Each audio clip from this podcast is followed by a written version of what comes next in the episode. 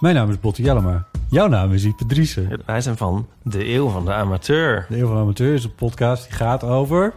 Alles. Het is een podcast over levenskwesties... die je niet kunt googlen. Een soort licht neurotische blik op het leven. Het is een podcast met humor.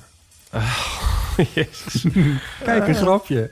Die vragen durft te stellen en die ook onbeantwoord durft te laten. Mooi.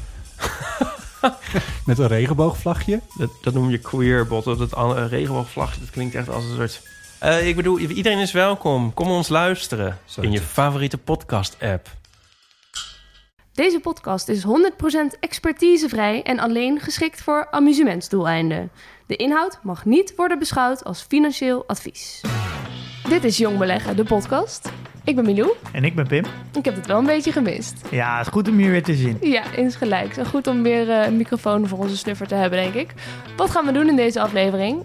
We gaan terugblikken op 2020. Ja, wat voor rendement ik heb gemaakt. Mm-hmm. Vooruitkijken naar 2021. Wat kunnen we verwachten? Ja, een hoop verandering hoor. Op een positieve manier. Ik ben heel benieuwd. We hebben de community gevraagd naar hun topje 3 van bedrijven in 2021. Ja, de winnaars van 2021. Ja, wat staat er op 1? Just Eat Takeaway. Okay. Ga je nou gewoon gelijk al nummer 1 weggeven? Ja, we hebben het even gespoild. Ja. Ja, dat had ik eigenlijk niet moeten doen. En we hebben het over WeTransfer. En Alibaba. Natuurlijk iets wat interessant is om op dit moment te volgen.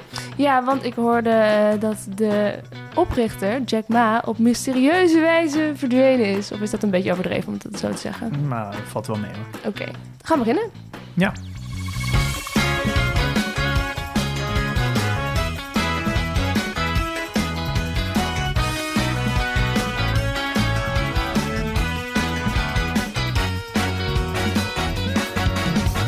Hey, wat ik wel grappig vond om te merken... is dat we een hoop nieuwe luisteraars erbij hebben gekregen sinds 1 januari. Ja, ik denk dat heel veel mensen een voornemen hebben. Ik ga beleggen dit jaar. Ja, dat lees je ook in de reacties. Mensen zeggen, mijn goede voornemen is dat ik ga beginnen met beleggen. En jullie podcast helpt daar echt bij. Ja, heel veel. Ik merk ook in de luistercijfers dat het echt een hele harde spurt is. Het zijn allemaal nieuwe instromers. Ja, leuk. Welkom natuurlijk. Ja, maar wel grappig om te zien is dat de laatste aflevering van vorig jaar was derivaten en opties. Ja. En dat is natuurlijk de meest complexe aflevering die we hebben gemaakt. Dus alle beleggers die nu instromen, die starten vaak met de laatste aflevering. Oh, ja. Dus die starten met de meest complexe aflevering. Nou, ik denk als ze dat horen, stoppen ze gelijk weer mee. Ja, ik zou rechtsomkeerd maken als ik die laatste aflevering zou horen. Dus opties. Ben je een nieuwe luisteraar en start je nu in? Ja. Ga maar even naar aflevering 1.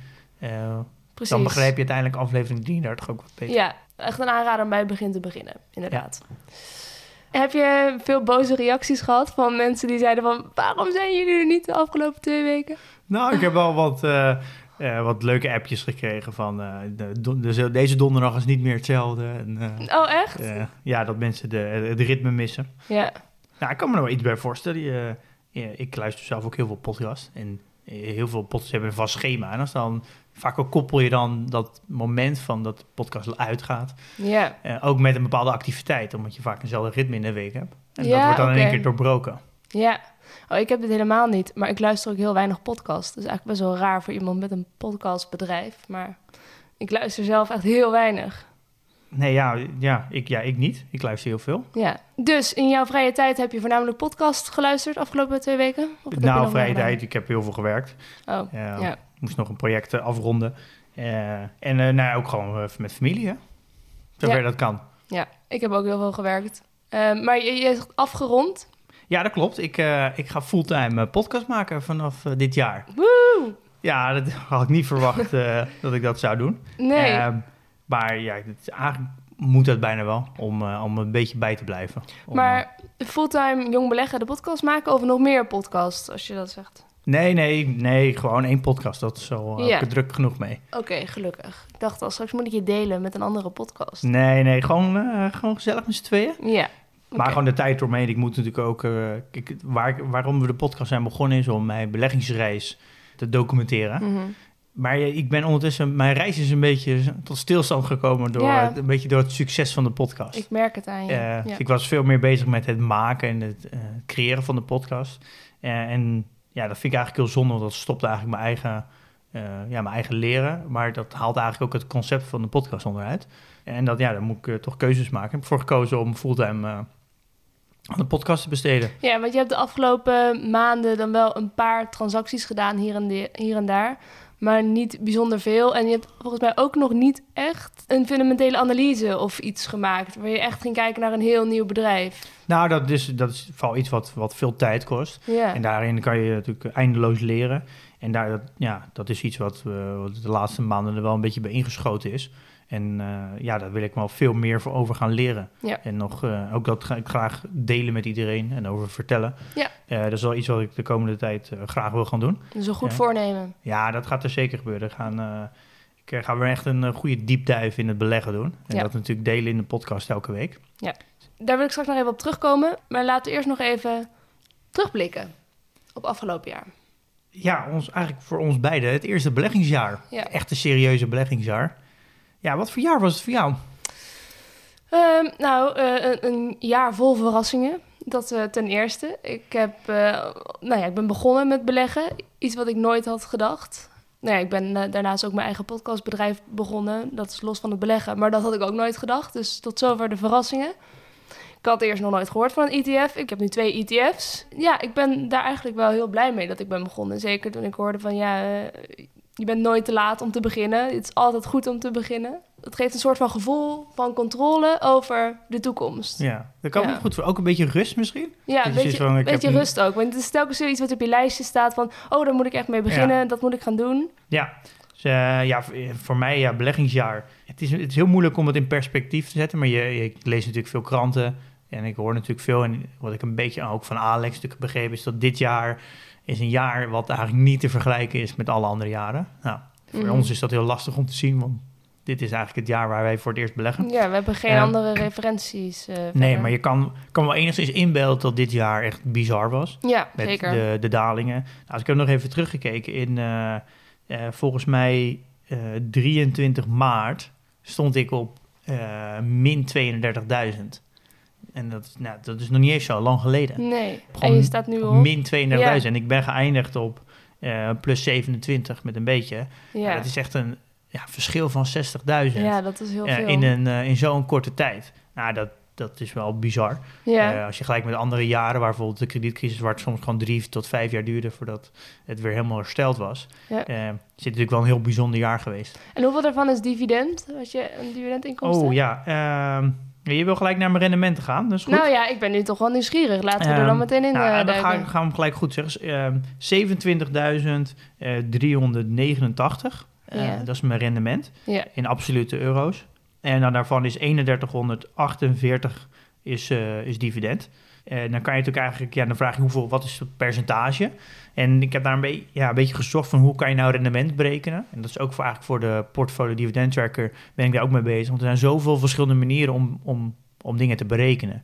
En als ik hem puur pak met gewoon totaalvermogen wat ik beleg, plus mijn rendement, dan kom ik uit op 17,9%. Maar dat schijnt niet helemaal de manier te zijn om je rendement te berekenen. Oh. Want als ik bijvoorbeeld in, zeg dat ik halverwege het jaar, 1 juli, €1200 inleg... dan heeft het eigenlijk maar voor 50% van het jaar kunnen renderen. Dus dan mag je het eigenlijk op je eindberekening ook maar voor 50% meewegen. Ja. Want als stel je voor je, ik zou 31 december nog even €100.000 erin stoppen... dan kan je niet... die €100.000 volledig meerekenen... omdat het maar 1 dag heeft gehad om te kunnen renderen. Okay. Dus je gaat ook een weging toepassen. Jeetje, ingewikkeld. Valt best mee hoor. Je gaat een weging toepassen op je stortingen. Dus je moet eigenlijk zien, alles wat je in januari stort... dat tel je voor 100% mee. Dus 12/12. Alles wat je in februari stort, tel je voor 11/12 mee. Dus je gaat een weging hangen aan je storting. Nou, heb ik dus gedaan. En ik heb dus... in totaal heb ik dus €154.000 ingelegd dit jaar. Maar als ik met die weging ga berekenen... dan komt eigenlijk mijn weging... of maak ik mijn stortingen aan de basis van weging op 125.000. Okay. Dat komt omdat ik natuurlijk gaande jaar meer heb ingelegd. Yeah. Dus om mijn rendement te berekenen... doe ik dat dus op €125.000. En dan kom ik uit op 21,9%. Oh. En eigenlijk moet je natuurlijk ook nog... je cash meenemen. Ik heb niet echt een hele bewuste cashpositie. Dus die heb ik dan nu niet echt meegenomen. Dus mijn rendement komt dan een beetje tussen de 17,9 en de 21,9. Ja. En nou, er is een 4% verschil ertussen. Maar ja, hoe dan ook. Het is natuurlijk een prachtig rendement. Ja, mag je best trots op zijn. Als ik 1 januari... zou ik voor dit tekenen, absoluut. Ja. En ik denk dat... Ja, het is denk ik wel heel fijn als je iets voor het eerst doet. Dat je een goed rendement hebt. Ja, maar dat is natuurlijk dus ook... En je zei het al kort... Het was een heel bijzonder jaar, uitzonderlijk jaar. En waar het eigenlijk... Nou ja, je zou kunnen zeggen dat de wereld een beetje op zijn gat lag. Met al die lockdowns. En ondertussen ging het op de beurs eigenlijk gewoon echt heel goed. Voor heel veel mensen. Ik denk dat heel veel jong beleggers ook... vorig jaar vrij succesvol, of in ieder geval in de plus, hebben afgesloten. Ja, nee, ik denk dat de meeste mensen die... Dat merk ik ook in de community. Er is een topic geweest over dat iedereen zijn rendement ging delen. Ik denk dat 99% van de mensen die een reactie hebben gegeven... hebben een positief rendement. Maar er zit ook wel iets... dat is natuurlijk heel fijn voor ons... omdat wij dat beetje extra hebben om te beleggen. En nu ga ik een beetje opkomen voor de mensen die het minder hebben. Nee, niet opkomen voor, maar daar moet ik wel aan denken. Wij hebben geld, dus wij kunnen dat laten renderen. Maar de mensen die dat niet hebben... en die gewoon moeten werken voor hun geld... en die gewoon, nou ja, misschien ook wel niet hebben kunnen werken... omdat er een lockdown was...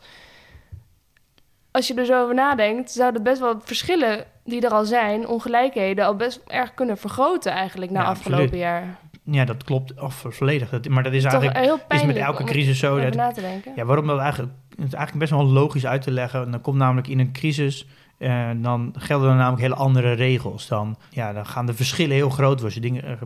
Dat gaat heel erg dalen, het gaat heel hard omhoog. Overheden gaan en centrale banken die gaan markten te beïnvloeden. Dus er gaat heel veel beweging plaatsvinden. En ja, als de dingen veel bewegen, ja, dat zijn de momenten om geld te verdienen. Maar dan moet je inderdaad wel geld hebben. Maar uiteindelijk is dat... Er zullen meer crisis komen. Op een gegeven moment gaat die ongelijkheid zo groot worden. Want het gaat zich ook niet helemaal herstellen.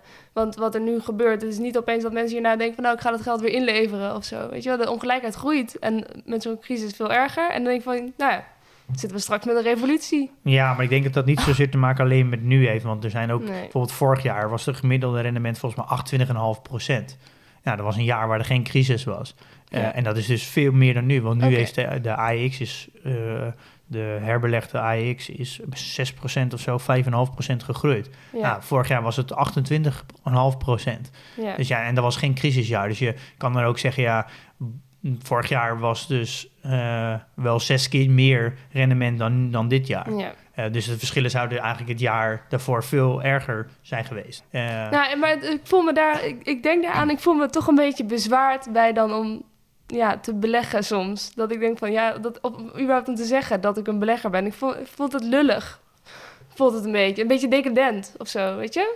Nou ja, het is in principe zijn beleggen natuurlijk iedereen. Ja. De mensen die wat minder geld hebben in Nederland, die beleggen ook. Want die doen het via een pensioenfonds. Kijk, iedereen belegt. Kijk, ik denk ook dat het ook gewoon... Het is niet altijd zo, maar het is soms ook gewoon een kwestie van keuzes. Ik denk dat we in Nederland... Ja, zelfs al heb je een minimumloon... heb je het nog steeds niet heel slecht. Nee. Misschien vergeleken met je buurman misschien wel... maar als je het vergelijkt met andere landen is... Je kan volgens mij beter een van de armsten zijn in Nederland... dan Jan Modaal in Afrika. Ja. Kijk, de discussie over kan over, het eeuw duren. Het leven is niet gelijk...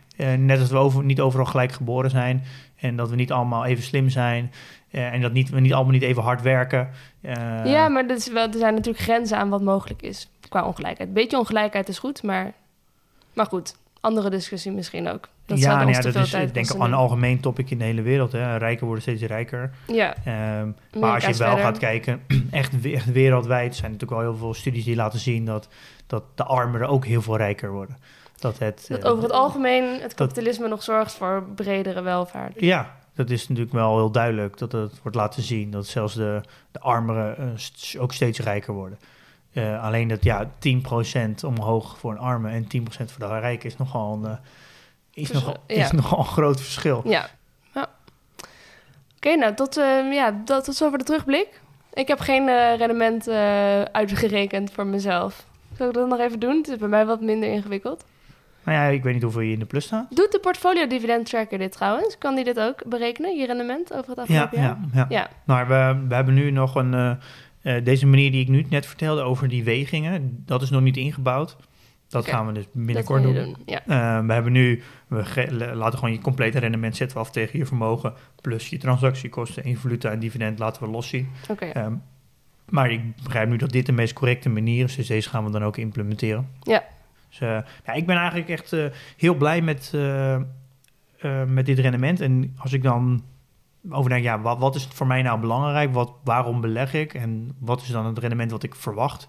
Dus ik merk ook wel steeds meer dat je gaat ook je hele strategie en beleggingsportefeuille sturen naar hoeveel rendement je wil. Als ik verplicht 50% wil, dan moet ik gewoon een specifieke strategie gaan voeren, anders ga ik het nooit halen. Yeah. En ik zit toch wel een beetje in de hoek van vermogensopbouw, maar ook kapitaalbehoud. Daar zit ik wel een beetje tussen. Nu zit ik heel erg op dividendengroei en ik wil de dividend heel erg verlagen en ik wil veel meer naar value gaan. En dat is ook iets waar ik juist die analyses veel meer over moet doen. Ik wil veel meer kijken naar wat is nou het bedrijf intrinsiek waard en tegen welke prijs kan ik het nu kopen om ook een soort van foutmarge meer in mijn aankopen te doen. Nog heel wat verschil hoor, want dividend en value, dat hoeft elkaar niet uit te sluiten. Nee, dat klopt. Nee. Maar hoe eigenlijk de algemene dividendstrategie wordt gehouden is dat je kijkt naar wat keert een bedrijf als dividend uit. Groeit dat over de jaren heen? Dus heeft het bijvoorbeeld al 40 jaar bereid dividend niet verlaagd. Yeah. En dan maak je daar en dan ga je een beetje dollar cost average ga je erin. Yeah. En dan ga je ervan uit dat het bedrijf de komende 40 jaar ook nog zijn dividend verhoogt. Yeah. Heeft het echt een moat? Is het een stabiel bedrijf? Is het een blue chip? Is het een bedrijf wat eigenlijk niet meer weggaat? En neem bijvoorbeeld een Johnson & Johnson. En daar kijk je eigenlijk helemaal niet naar wat het daadwerkelijk waard is. En eigenlijk, die soort bedrijven zijn altijd wel aan de dure kant. En dan ga je er gewoon in over tijd. En op een gegeven moment kan je dan leven van je dividendinkomsten. Ja, en bij value kijk je meer naar de intrinsieke waarde van een bedrijf. Ja. Een beetje meer Warren Buffett. Ja, weer Warren Buffett-stijl. Ja. En dat is denk ik wel de meest moeilijke vorm van beleggen. Want je moet daar wel echt de cijfers in. En dat is wel iets wat ik wel steeds meer wil gaan doen. Ja. Uiteindelijk wil ik wel gaan leven van mijn vermogen. Ja. Want dit is ook, ik heb geen apart pensioen. En dat doe ik bewust niet, omdat dan kan je ook letterlijk pas met pensioen op je pensioenleeftijd. Ja. Het nut van vermogensopbouw is er niet als je het alleen maar doet om meer geld. Er moet wel een soort van doel achter zitten. Ja, is dat een soort van vrijheid dan? Nou ja, dit is gewoon mijn pensioen. En als ik eenmaal op een moment kom waar ik kan leven van de dividendinkomsten, dan kan ik met pensioen in theorie. Dan, op welke leeftijd denk je dat dat gaat kunnen? Ja, dat is natuurlijk heel lastig om te zeggen. Want ja, maar wat denk je? Je hebt wel een idee, toch? Ja, dat ligt er een beetje aan natuurlijk hoe... Je hoeft niet precies te zeggen. Nou ja, dat moet ik even goed uitrekenen. Want ik weet natuurlijk niet... En in je hoofd is het niet te doen om rendement op rendement te berekenen. Nee, dat kan je als mens niet. Het achtste wereldwonder. Dat kan je als mens niet. Nee. Dus daar moet ik echt een tooltje voor gebruiken. Kijk, in 10 jaar, als je gemiddeld 8% rendement per jaar hebt, dan verdubbel je vermogen in 10 jaar tijd. Dus ja, dan kan je zeggen dat wat ik nu heb, als ik dat verdubbel in 10 jaar tijd, dan ik leg wat bij, dan moet het wel tussen 10 en 15 jaar moet het wel zeker kunnen. Ja, wat een vooruitzicht. Dat zou, als ik zo doorga, zou dat moeten kunnen, denk ik. Ja. Dit is wel waarom ik het doe. Ik ben eigenlijk het idee begonnen, daarom heb ik zo'n hoog dividendpercentage. Dat heb ik eigenlijk volgens mij nooit verteld. Ik wil uiteindelijk leven van mijn dividend. En dacht, doe ik wat groei erbij, omdat ik dat leuk vind. Ja. Maar eigenlijk, ik kwam daar natuurlijk nu langzaam achter dat het eigenlijk dat op zich prima is. Alleen daardoor focus ik op in te vroeg stadium op eigenlijk vermogensbehoud. Dat wat Alex ook zei. Dus ik heb eigenlijk een strategie gekozen waar ik misschien iets meer mee moet eindigen, maar niet mee moet beginnen. Een beetje een volwassen strategie, een beetje opa-strategie, als ik het heel onerbiedig mag zeggen. Nou ik heb eigenlijk een strategie begonnen waar ik mee moet eindigen. Ja. Dus ik wil dat nu komend jaar gaan veranderen. Ja. Dus veel meer weer naar een groeistrategie, dus meer vermogensgroei. Ja. Maar wel al in de kern wil ik wel al een stukje vermogensbehoud hebben, waardoor ik wel al leer om daarmee om te gaan. En wil ik dat over jaren heen, ga ik dat percentage gewoon vergroten. En zo ga ik geleidelijk verval ik in een nieuwe strategie. Verdomd verstandig. Dat is een beetje het plan. Ja, dus we gaan de komende tijd heel veel leren over value investing. Daar dit jaar kan je daar veel van verwachten, ja. En natuurlijk ook groei. Groei, ga ik natuurlijk ook, precies. Ja, zullen we even vooruitkijken dan? Want nou, we staan nu dus aan de vooravond van 2021. De vooravond, het is al begonnen. Laat ik het zo zeggen. Je gaat het helemaal richten op het podcasten. En dat vind ik eigenlijk best wel een bijzondere keuze. Ook wel dapper. En ik vroeg me af, vind je dat niet spannend ook? Want je hebt nu een stabiel inkomen. Redelijk stabiel. Je verdient in ieder geval geld. En met podcasten is het iets onzekerder. En dat al het andere zet je even helemaal opzij. Ja, nee, ik heb natuurlijk dat is niet over één nacht ijs gegaan. Uiteindelijk wat me eigenlijk over de streep heeft getrokken is dat we hebben met de podcast nu een extreem momentum. We zitten vorige maand geëindigd met 200.000 luisteraars. Podcast heeft aan zich momentum. Ik denk beleggen nu ook. Kijk, en ik heb een skillset waar ik in productontwikkeling... en dat is iets wat ik al 12 jaar doe. Yeah. Dat verleer ik niet in een jaar. Nee. Die keuze, ik sta nu voor de keuze... maar die keuze is er over een jaar misschien niet meer. Dus ik kies er liever dan voor om nu voor de podcast te gaan. Ook al werkt het na een half jaar niet of een jaar... dan kan ik altijd weer teruggaan in productontwikkeling. Het is een soort vangnet. Ja, maar ook dit geeft mij nu het meeste energie. Dat is misschien ook als je ouder wordt. Dat je ook wel leert dat je uiteindelijk veel meer moet leiden door energie... en door waar je plezier, waar je veel leert en waar je plezier in hebt... Yeah. dan waar je het meeste verdient. Mm-hmm. Yeah. Je merkt op een gegeven moment ook wel dat het een soort van gouden kooi wordt natuurlijk... Hoe bedoel je? Nou ja, het is iets wat je goed kan. Het is iets waar je daardoor automatisch goed voor beloond wordt. Dus het is heel verleidelijk om daar dan te blijven. Want elke andere stap die je maakt... is hoe dan ook altijd financieel gezien een stap terug. Ja. Dus dat noemen ze dan een gouden kooi. Dat je eigenlijk niet meer kan veranderen... omdat je in zo'n luxe situatie zit. Ja. Maar eigenlijk langzamer... ook wel je zin hebt om weer wat nieuws te doen... maar dat je daardoor altijd wat voor moet inleveren. Ja, maar er zijn heel veel mensen om mij heen... die ook willen beginnen met podcasten. Die zeggen van, Milou, ik wil een podcast maken. Heb je nog ideeën? Mag ik dit even tegen je aanhouden? Zoals ze dat dan zo leuk zeggen. En dan luister ik wel vaak en dan hoor ik het aan... en dan denk ik van, ja, er zijn nu zoveel podcasts. Het is heel leuk als je het wilt gaan doen... als een soort van hobby-ding. Maar je moet wel echt goed nadenken... ja, kun je daar dan, als het echt je enige ding wordt... dat je daar geld mee gaat verdienen... Ja, misschien ook wel te maken dat we hebben daarnaast natuurlijk ook nog de PDT. Ja. Ik ga ook verder met PDT ontwikkelen. En dat groeit natuurlijk ook heel erg hard. Heeft mijn aandacht ook nodig. Dus dat ga ik natuurlijk ook nog naast doen. Ja. Dus niet alleen maar podcast maken. Wat ik eigenlijk wel... Ik wil graag nog beter leren beleggen. Ik vind dat onwijs leuk om te doen. Om beter belegd te worden moet ik heel veel boeken lezen. Ik vind lezen heel leuk. Ik lees heel graag heel veel boeken. En als ik daar ook nog eens podcast mee kan maken... en ook nog eens een portfolio dividend tracker in kan ontwikkelen... heb ik natuurlijk een gelaagdheid aan... die allemaal elkaar aanvullen. Yeah. En dat is natuurlijk eigenlijk extreem compounding. Want als ik de ene doe heel veel leer... dan word ik beter in het ander. Als ik de ander doe, word ik weer beter in het ander. En zo versterkt dat zich natuurlijk allemaal extreem erg. Ja, dat is eigenlijk een beetje de truc, denk ik ook, als je iets doet. Je moet proberen alle tijdbestedingen de hele dag door... elkaar te laten versterken. Allemaal naar hetzelfde doel. Dus als in mijn vrije tijd. Dus in mijn avonturen, weekenden, dan ga ik boeken lezen, want dat vind ik leuk. Nou, daar heb ik niet over romans, denk ik. Nee, ik las ook dat jij elke week een boek wil gaan lezen. Dus 52 per jaar, komend jaar. Ja, dus heb ik in 2014 al een keer gedaan. Mm-hmm. En dat wil ik nu weer gaan doen. Heb je nu je eerste dan al uit? Ik heb er al 4 uit. 4 uit in 1 week? Ja. Nee. Hoe doe je dat? Ja, door gewoon geen Netflix te kijken. Ja, maar alsnog.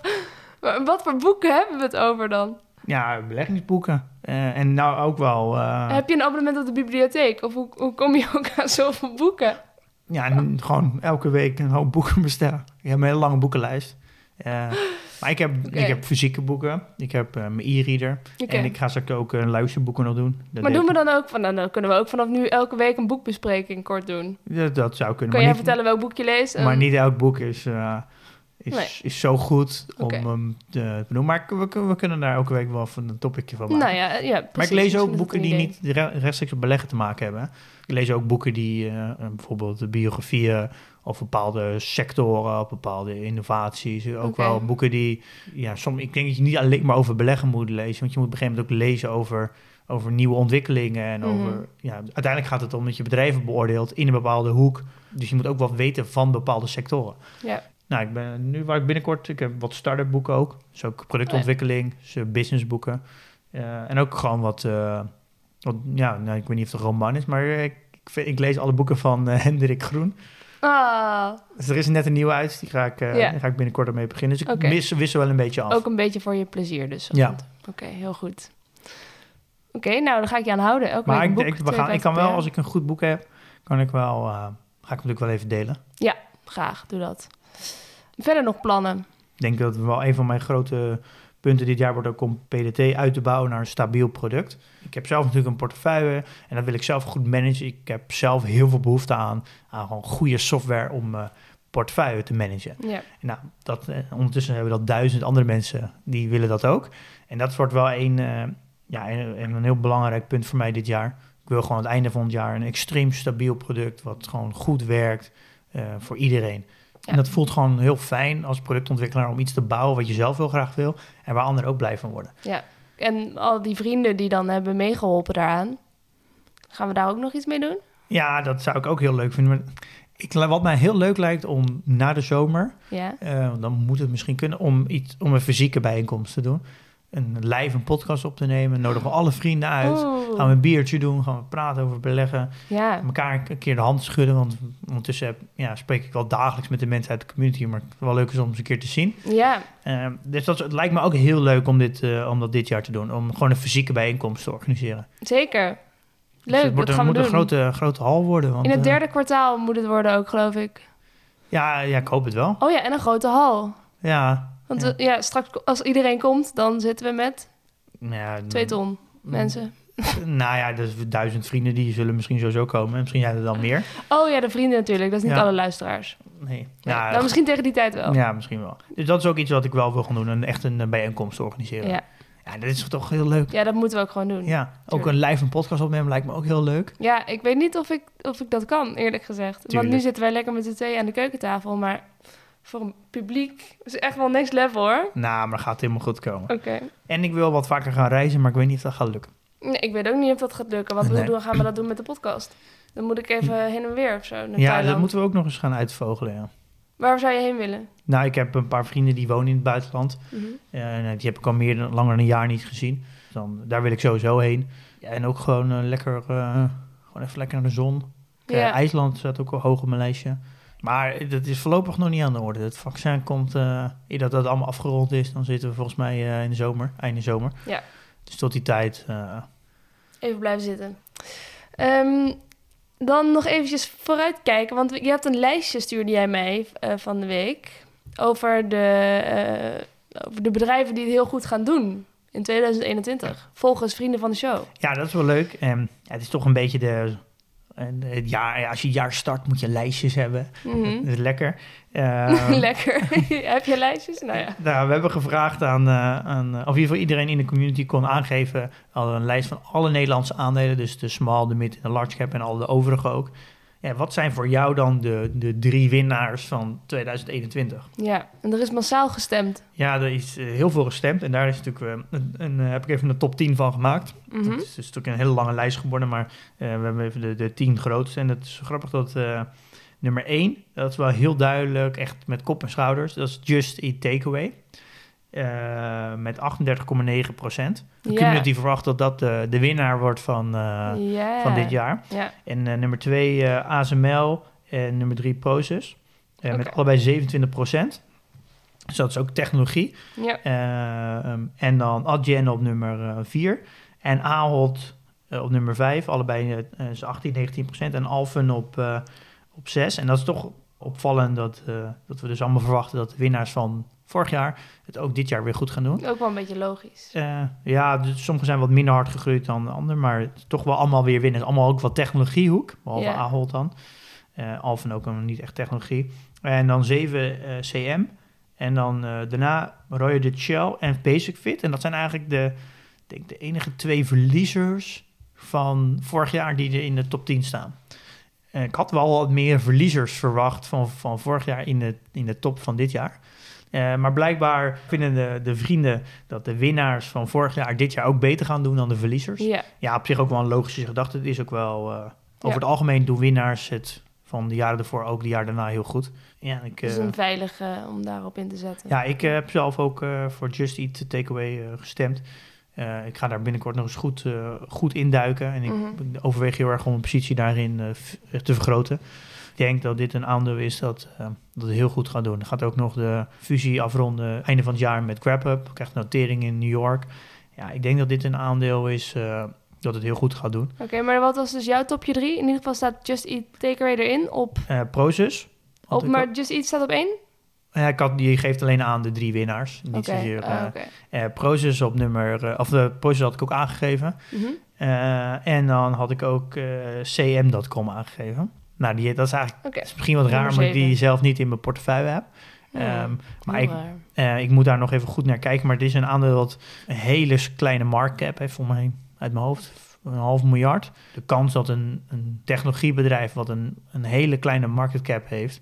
dat hard gaat groeien is gewoon aanzienlijk groter. Dan, als Adyen verdubbelt, dan gaat het over volgens mij even 50 miljard. Ja. Dus ja, als CM.com moet verdubbelen, dan gaat het over 500 miljoen. Dat is en groeit, dus dat is nog wel anders. Dus ik denk dat wat makkelijker groeit. Ja. Ik heb dat zelf niet in mijn portefeuille, is misschien ook wat raar dan om het aan te geven. Daar moeten we nog even goed naar kijken. Wat wel echt wel interessant is om te zien... dat de AEX is echt een heel hard tempo... en technologie-index aan het worden. Mm. En de AEX performt ook echt wereldwijd gezien ook echt behoorlijk. Vergeleken met alle indexen. Als je vergelijkt met België is het echt een gigantisch verschil. Aan de ene kant vind ik dat heel mooi om te zien. Technologie is toch de toekomst. Maar het is ook wel eng natuurlijk dat... de AEX steeds meer alleen maar technologie wordt... want daardoor is de spreiding natuurlijk in een index... natuurlijk steeds slechter. Maar als je dan ziet wat voor bedrijven er in de toekomst nog aan gaan komen...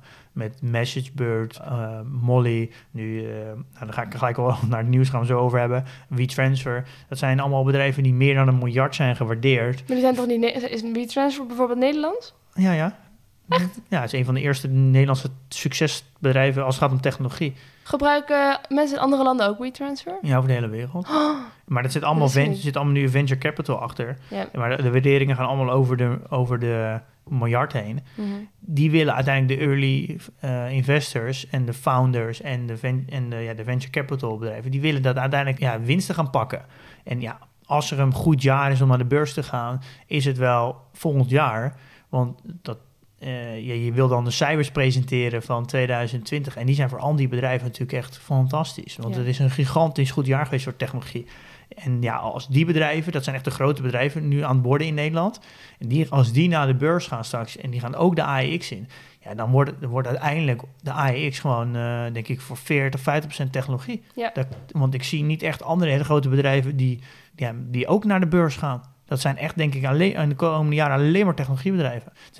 Nederland is toch echt wel het beetje het Silicon Valley aan het worden van Europa. Wauw. Ja, dat vind ik natuurlijk wel mooi. Omdat ik natuurlijk in die hoek zit. Ja precies, snap ik. Ja, dus, je voelt je helemaal thuis in Nederland. Nou ja, dat is wel een interessante... Daardoor is de kans ook als je verwacht dat technologie... het de komende jaren goed gaat doen als sector... Ja, dan is natuurlijk beleggen in de AEX dan natuurlijk helemaal geen slecht idee. Nee. Want ja, AEX gaat gewoon heeft dan extreme beweging op technologie. Ja. Oké. Nou, interessant. Ik heb er zin in. Komende jaar in ieder geval. Wordt een mooi jaar. Hopelijk voor jou ook. Ik denk dat heel veel beleggers het volgend jaar best wel moeilijk gaan krijgen. Omdat ik namelijk denk dat de meer een eerlijke verdeling gaat worden volgend jaar. Dus 50% van de aandelen gaan het goed doen, 50% gaat het niet goed doen. Vorig jaar was het zo ongeveer 80% deed het goed en 20% niet, als je na maart bent ingestart. Ja, dus het kan niets anders dan dat er meer verliezers nu gaan komen. Ik denk dat je dit jaar gaat merken dat er verschillen worden gemaakt tussen de mensen die echt een stapje willen maken om echt te leren beleggen en daar de tijd in steken en dan die leercurve doorgaan. En dat er ook heel veel mensen, denk ik, een paar keer een foute keuze maken... omdat ze niet genoeg tijd insteken in wat ze kopen. En dan toch weer... ja, dat is op zich geen probleem natuurlijk... en dan meer terugvallen naar een ETF-strategie. Wat natuurlijk helemaal fijn is... als je maar absoluut niet stopt. Ga dan lekker in een ETF. Dat is natuurlijk ook helemaal prima... zolang je maar blijft beleggen. Ja. Ondertussen zijn wij hier... voor de nodige psychologische hulp en begeleiding. Ja. Toch? In de podcast. Ja, als je kan altijd een berichtje sturen als... nou, dat moet ik eigenlijk niet zeggen. Nee, dat kan helemaal niet. Nee. Nee, maar ik denk dat dat wel een jaar wordt... waar beleggers zichzelf gaan leren kennen. Ja. Wat natuurlijk helemaal niks mis mee is, maar... Tijd om te leren, eigenlijk. Ja. Volgens mij is het tijd voor de Portfolio Dividend Tracker update. Ja, wij zijn eigenlijk vooral met data bezig geweest de afgelopen tijd. We hebben nu ongeveer 95% dekking van alle aandelen. Nou, volgens mij... Wat bedoel je precies met dekking? We hebben volgens mij nu 220.000 verschillende symbolen. Dat houdt in combinaties. Dus bijvoorbeeld Apple is dan één bedrijf, maar het is genoteerd op volgens mij 8 verschillende beurzen.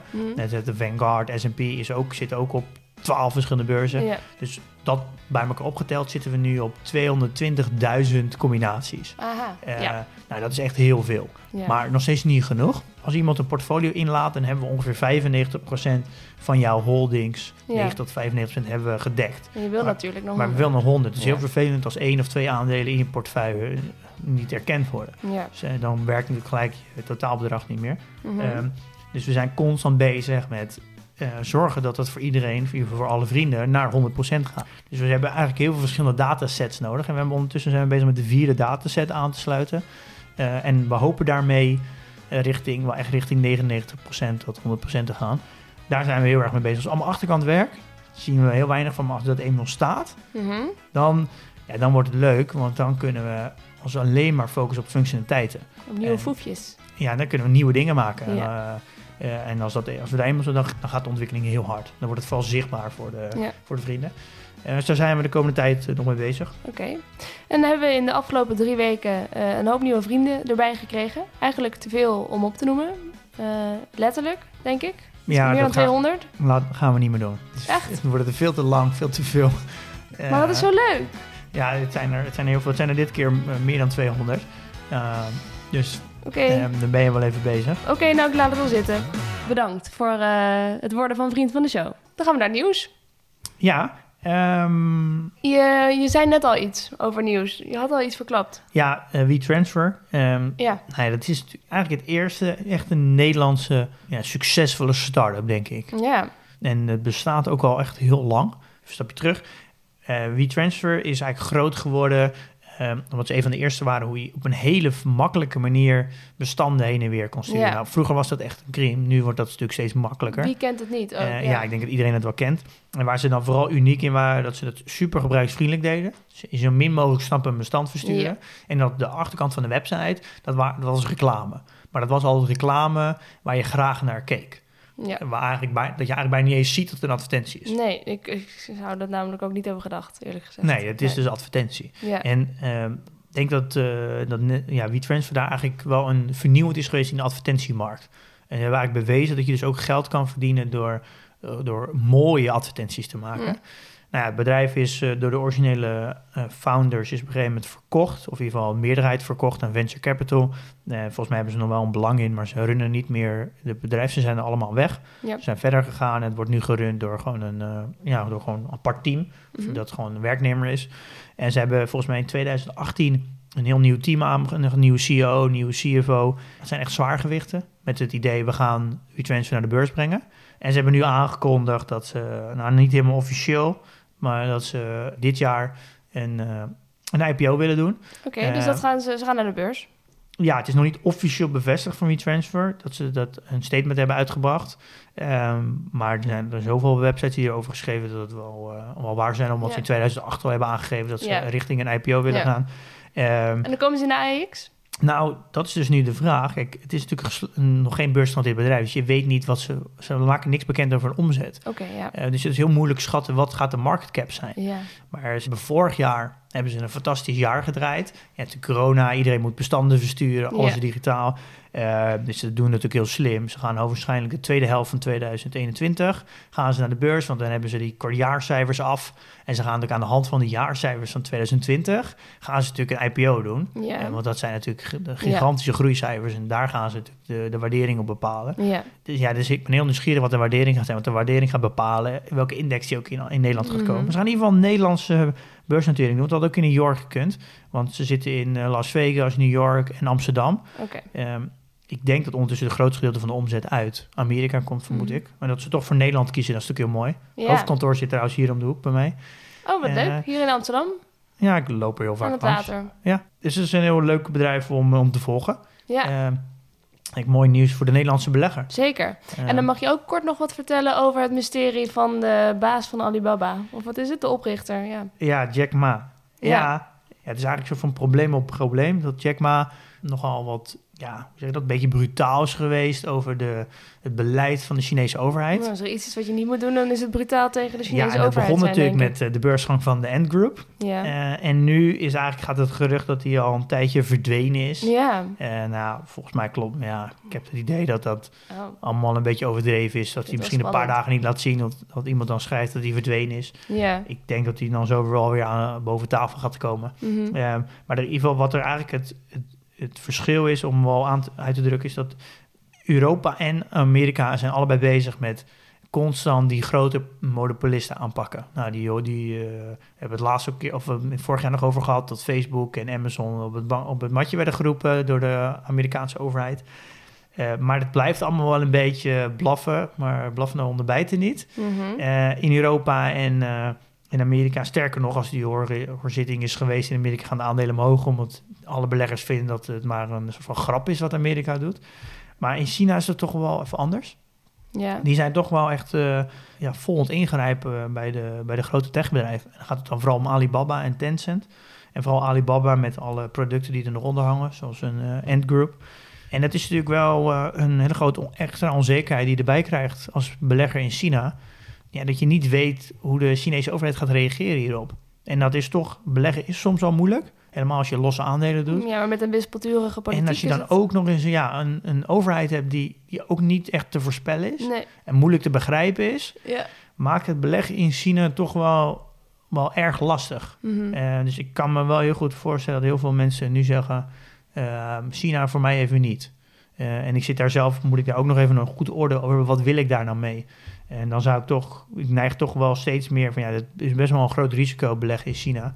Dat je dan toch ook steeds meer via een ETF moet gaan doen, waardoor je het risico ook veel beter spreidt. Al denk ik wel dat Alibaba echt een gigantisch mooi bedrijf is. Ja, dan kan je bijna niet echt een bel aanvallen. Qua groeicijfers is echt niet normaal. Nee. En ja, de cijfers komen er ook aan in februari. En de vierde kwartaal is altijd het beste kwartaal. Nou, die gaan alle cijfers overtreffen. Ja. Dat is wel een beetje een ding. Als er een nieuwsbericht komt dat Jack Ma het bijlegt, of dat het weer een soort van alles is weer koek en ei, dan gaat het aandeel natuurlijk ook gigantisch hard omhoog. Want het bedrijf is in eigenlijk wat het is het zwaar ondergewaardeerd nu. Maar vooralsnog is Jack Ma dus verdwenen. Als iemand hem ziet, laat het weten. Nou, dat zijn de laatste berichten nu, maar ik kan me niet voorstellen dat iemand echt verdwenen is. Ik geloof dat niet. In China kan alles. Ja, doen. Maar ik snap dat zou ik normaal ook zeggen, maar voor zo iemand, dat gaat niet. Dat geloof ik niet. Nou, dan zien we hem wel weer verschijnen. Portfolio? Eerste portfoliobericht van het jaar? Ja, geen transacties gedaan. Nee. Portfoliowaarde van 181.100. Oké. Dus volgens mij een lichte all-time high. Volgens mij €500 meer. Een all-time high is een all-time high, Pim? Ja, het is net een beetje all-time high. Oké. Dan gaan we door naar de reviews. We hebben heel veel hele leuke reviews en mailtjes en berichten gekregen. Waaronder deze van Lara Romanov. 5 sterren in de Apple Podcast app met de titel Deze podcast is goud waard. Dit wordt ook mijn eerste recensie ever, schrijft ze. Ik ontdekte de podcast tijdens mijn zoektocht naar informatie over beginnen met beleggen. Ik ben al een stuk verder gekomen, maar niets haalt het bij deze laagdrempelige en fun hoorcolleges. Vooral de rollen die de twee hosts vertegenwoordigen. Pim vertelt alles wat je moet weten en Milou vraagt alles wat je wilt vragen. En ben nu bij aflevering 16 en stukje bij beetje leer ik steeds meer. Heb een De Giro-account en een oefenaandeeltje van Egon. Ga begin januari echt beginnen. Spannend en vooral heel leuk. Milou en Pim gaan zo door. Wat jullie doen is meer waard dan alle bedrijven in de S&P 500 bij elkaar. Groetjes Lara. Lief hè? Ja, heel leuk. Leuk om te horen. Het klinkt een beetje raar, maar je went heel erg aan succesberichtjes. Want dat klinkt heel raar, maar soms als je er zo even bij stilstaat, ik vind het echt iets moois dat wij, denk ik, honderden duizenden mensen en vooral onze generatiegenoten, denk ik, kennis laten maken met beleggen. Ja, als je dat gaat kijken over 30, 40 jaar, dat heeft zoveel impact. Ja. We gaan echt, ik zeg niet dat ze dat zonder ons niet hadden gedaan, maar we geven misschien een hoop mensen wel het juiste zetje wat ze precies even nodig hebben, zodat ze beginnen. Ja. Want als je eenmaal begint, dan stop je gewoon eigenlijk nooit meer. Zonder deze podcast had je dan begonnen? Nee, en wanneer? Nee. Ja, dan had je misschien over 5 jaar of 10 jaar pas begonnen. Ja. Ja, en nu... Misschien wel nooit. En nu leg je, en ik denk ook dat je nu nooit meer gaat stoppen. Nee. Denk ook. Je zal misschien in het ene jaar wat meer inleggen dan het andere, maar je stopt niet meer. Nee. En ik denk dat dat is zoiets waardevols. Volgende review. Het is een hele lange, dus ik ga hem niet helemaal voorlezen. Ik ga een beetje selecteren. De titel is niet te oud om te starten met beleggen. Hallo Pim en Milou. Met groeiende interesse ben ik jullie podcast aan het luisteren. Inmiddels ben ik bij aflevering 26. Heel leuk en informatief. Complimenten. Mijn 21-jarige zoon, slimme jongen, is al vanaf zijn 18e aan het beleggen. Ik had altijd het idee dat het niks voor mij was, sowieso veel te ingewikkeld. Maar dankzij jullie supergoede uitleg, het lezen van een boek over starten met beleggen en allerlei artikelen op internet heb ik vandaag de stap gewaagd. En heb ik een rekening geopend bij De Giro. Uitroepteken, uitroepteken. Nou, ze wordt deze maand 60 jaar. Alvast gefeliciteerd, Marianne. En ze is nog van plan om lang te leven, schrijft ze. Dus die horizon van 10 jaar minstens, dat moet wel lukken. En ja, ze kan nu heel leuk met haar zoon praten over haar beleggingen. Dus nou ja, ook heel leuk om Marianne mee te kunnen nemen. Ja, leuk, als nieuwe belegger. Ja, zeker. Het grappige is dat er ook steeds meer mensen... Dit vind ik heel leuk om te horen. Er zijn ook in de community steeds meer oudere mensen die aanmelden. Er was laatst iemand van 71. Oh ja. Of 72 in de community. En ja, dat is gewoon heel leuk. Dat geeft wel een hele extreme motivatie om ook gewoon dit jaar vol voor de podcast te gaan. Zeker, dus, kan me voorstellen. Wat gaan we volgende week doen? Dat staat al heel lang op mijn lijst en die heb ik eigenlijk elke keer voor uitgeduwd. Mm-hmm. Het beleggen in vastgoed via REITs.